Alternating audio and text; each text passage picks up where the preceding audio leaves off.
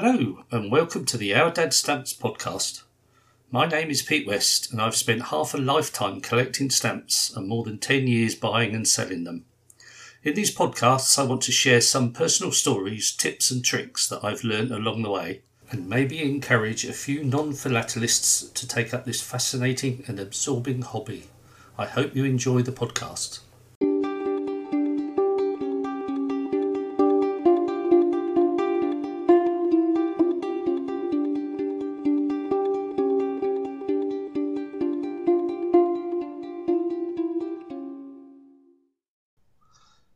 Again from our dad stamps. For today's podcast, I thought I'd talk about postal history. Now, it's not something I spend a huge amount of time doing, but every so often I dip in and out, and, and when I do, I find it a fascinating subject. And so I thought this would make an ideal subject for today's podcast. This actually came about because I bought a cover from a well known dealer that I've used on several occasions. And I have to be honest, when I bought the cover, I didn't look too closely at what I was buying. The reason I bought it was it was a cover sent from Malta to England and it was using British stamps in Malta. And as many of you know, Malta is one of my specialist areas. And this was actually the first time I bought a cover with British stamps used in Malta on it. So I jumped at the chance when this was offered at a very good price. It arrived home and gave me a good chance to have a look. And when I did look properly, discovered some quite interesting features which I'd like to share with you. The first thing that struck me with this cover was actually the name. It's sent from Malta to a Mr. Rothschild. Now, I'm sure many of you will know that's uh, the name of a banking organisation, hugely successful one, and the address on it just says Messrs. N.M. Rothschild, London. So one would assume it was going to a well known place. So the conclusion is this was certainly sent to Rothschild, the bankers. The second thing that I noticed was the date. Now, the date stamp on the front of the envelope shows November the 15th, 56. Because it's a penny red, it would be 1856, not 1956. A quick look in the catalogues would confirm that the earliest known date for these stamps to be used in Malta was 1857. So immediately I was excited. I thought perhaps I'd found a, a rarity, in fact, a, a unique item. So, on further investigation, Noticed that on the back of the envelope is the receiving office stamp, which says 21st of November 1859. So, if that is correct, if both of these dates are correct, that would indicate that it took over three years to get from Malta to London. And although the international postage was quite slow in those days, it certainly wouldn't have taken three years. So then I started to wonder what was going on. Further evidence inside the, the wrapper was another date from the sender of 1859. So it seemed obvious that the date on the front was incorrect. The next thing I had to decide was was this a mistake? Was this an anomaly? Or was this a deliberate fraud? When you look at the envelope, you can see that the actual date stamp is, is on there three times. If you're going to perpetrate a fraud, it's unlikely you're going to do it three times on the same piece because that would heighten the chances of it being found out. The date stamps are also tied to the to the cover. What that means is that the date stamp overlaps the stamp and the, the cover itself. So although that doesn't guarantee it hasn't been forged, uh, it's a lot more difficult. And close inspection, I was pretty certain that the uh, date stamp was applied uh, correctly at the time it was sent. So, with a lot of looking around and a lot of talking to people that know these things, the final conclusion was that actually the date was incorrectly put on the date stamp. These date stamps have what they call slugs where you can change the date. So there's the numbers from 0 to 9 and you can interchange the date, uh, the day and the year. So it's assumed that the six should actually have been a 9 but was put in upside down.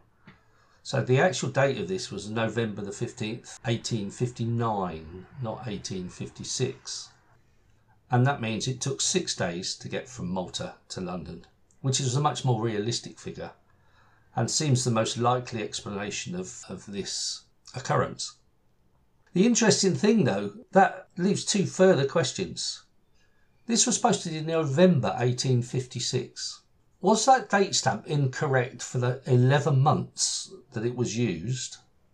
Or did the post clerk find an old date stamp, decide he was going to change the date on it, and just make a mistake? After all, a lot of these post offices were quite dark and dingy places, so the lighting wouldn't have been great, and it is known that these mistakes happen. However, I'm still intrigued to wonder whether it went unnoticed for 11 months, whether this was just a one off, or if it occurred on a lot more covers sent that day. The final conclusion could be, of course, that the postal clerk did it deliberately to create something special Stamp collecting was very much a thing by the 1850s. So it could be that the postmaster colluded with the uh, sender to make something interesting. We will never know that, but this is the whole point about postal history for me is that it throws up interesting objects, interesting covers that need some investigation. Before we go on to the next cover, I just want to clear up a bit of terminology. I used the, the word wrapper when I was describing that particular cover. And in Victorian times, envelopes as we know them today weren't widely produced, and people made up their own envelopes. And a wrapper is used to describe anything that was, was folded in such a way as to make it look like an envelope. And these were widely used and almost universally used for posting items. A cover is used to describe anything that including what we know today as an envelope. You might also come across the term entire, and an entire is an ingenious folding of paper such that on one side of the paper you can write your letter, and on the other side of the paper is folded in such a way that that becomes the outside of the envelope and is used for, for posting. Okay, so the next cover that I want to talk about is actually one from Scotland. This is a cover with, as you can see, a, a black line all the way around the outside. And these were mourning covers to show that somebody was in mourning for the loss of a family member or loved one. And this is sent to Mrs. McVicker in Johnfield, Dundee in 1841, in March 1841, in actual fact. And the date is the first thing that interested me on this particular cover because the penny reds were only introduced in February 1841. So to have one within a month of its introduction is quite rare and it also indicates that this particular penny red is one of the original penny reds. And on further investigation, I believe this to be from plate 9, which was actually a penny black plate and then reused to print the penny reds. So, for that reason alone, it's quite a, an interesting object and worth having.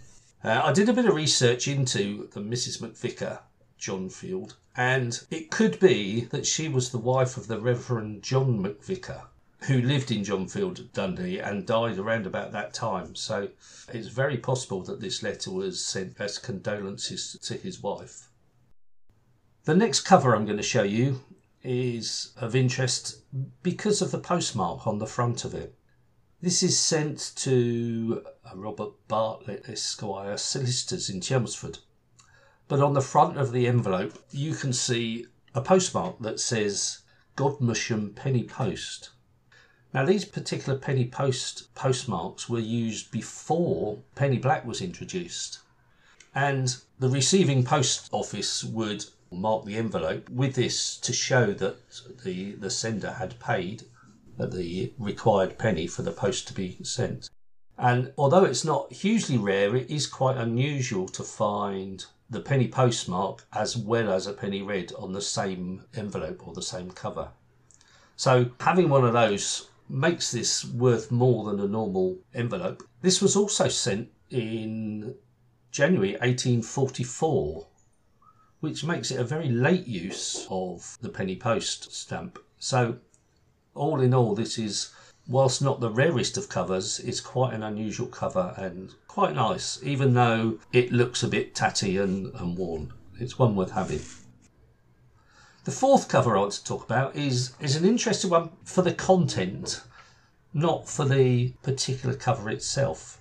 This is actually an entire, it's what I said before, where a single sheet of paper is folded in half and the letter written on one side and the rest of it is folded in such a way as to make an envelope.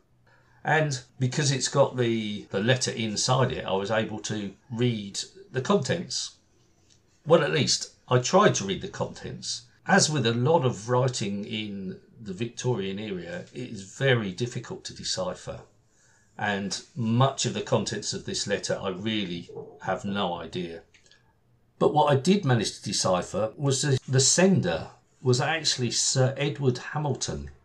And the reason I can be certain it's Sir Edward Hamilton is his address at the bottom is shown as Cumberland Terrace, Regent's Park, London which is where he actually died in March 1851. So that makes this an uh, interesting in itself, just because of the person who sent it.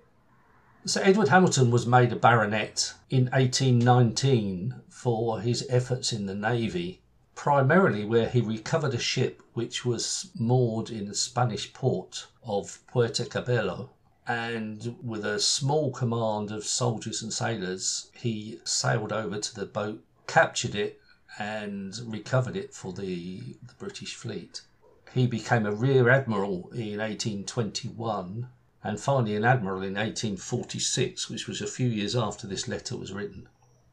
So the history of this actual person I find fascinating, and the fact that I've got one of his letters is amazing as I said, I really can't make out what the letter says. I can't even make out who it's written to.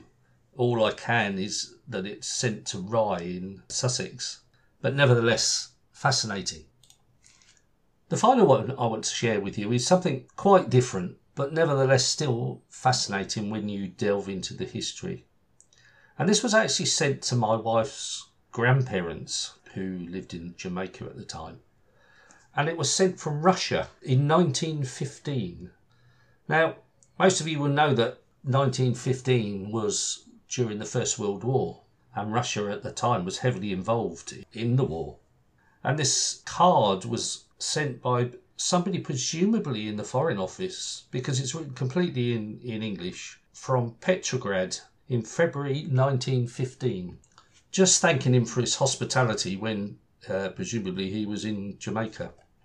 What I find fascinating about this particular, it's a postcard actually, but what I find fascinating about it is how it managed to travel from Russia across to Jamaica during the First World War.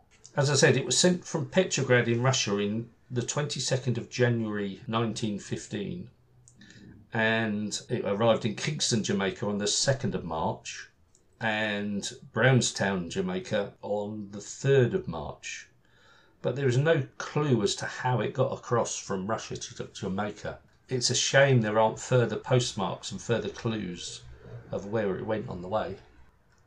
Well, there is my quick roundup of, of postal history. I hope you found it interesting, and if it's something you want to get into, my advice would be to specialise, to find something you're interested in quite early and just go for that.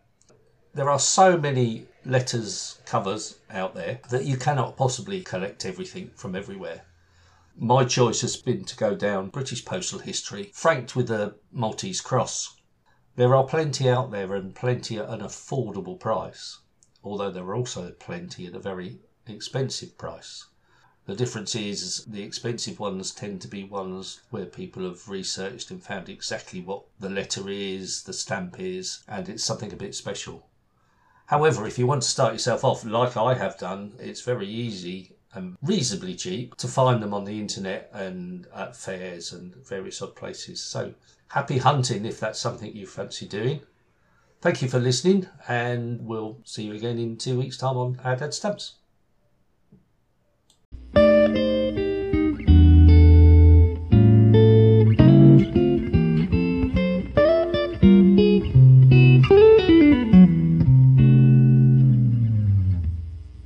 Thank you for listening to my podcast. I hope you've enjoyed it and maybe you've learnt a little too. I would love to hear from you with your tips and stories. I can be found on Facebook and Instagram as Our Dad Stamps, as well as through my online shops at eBay and Delcamp. Listen again next week for another episode of the Our Dad Stamps podcast.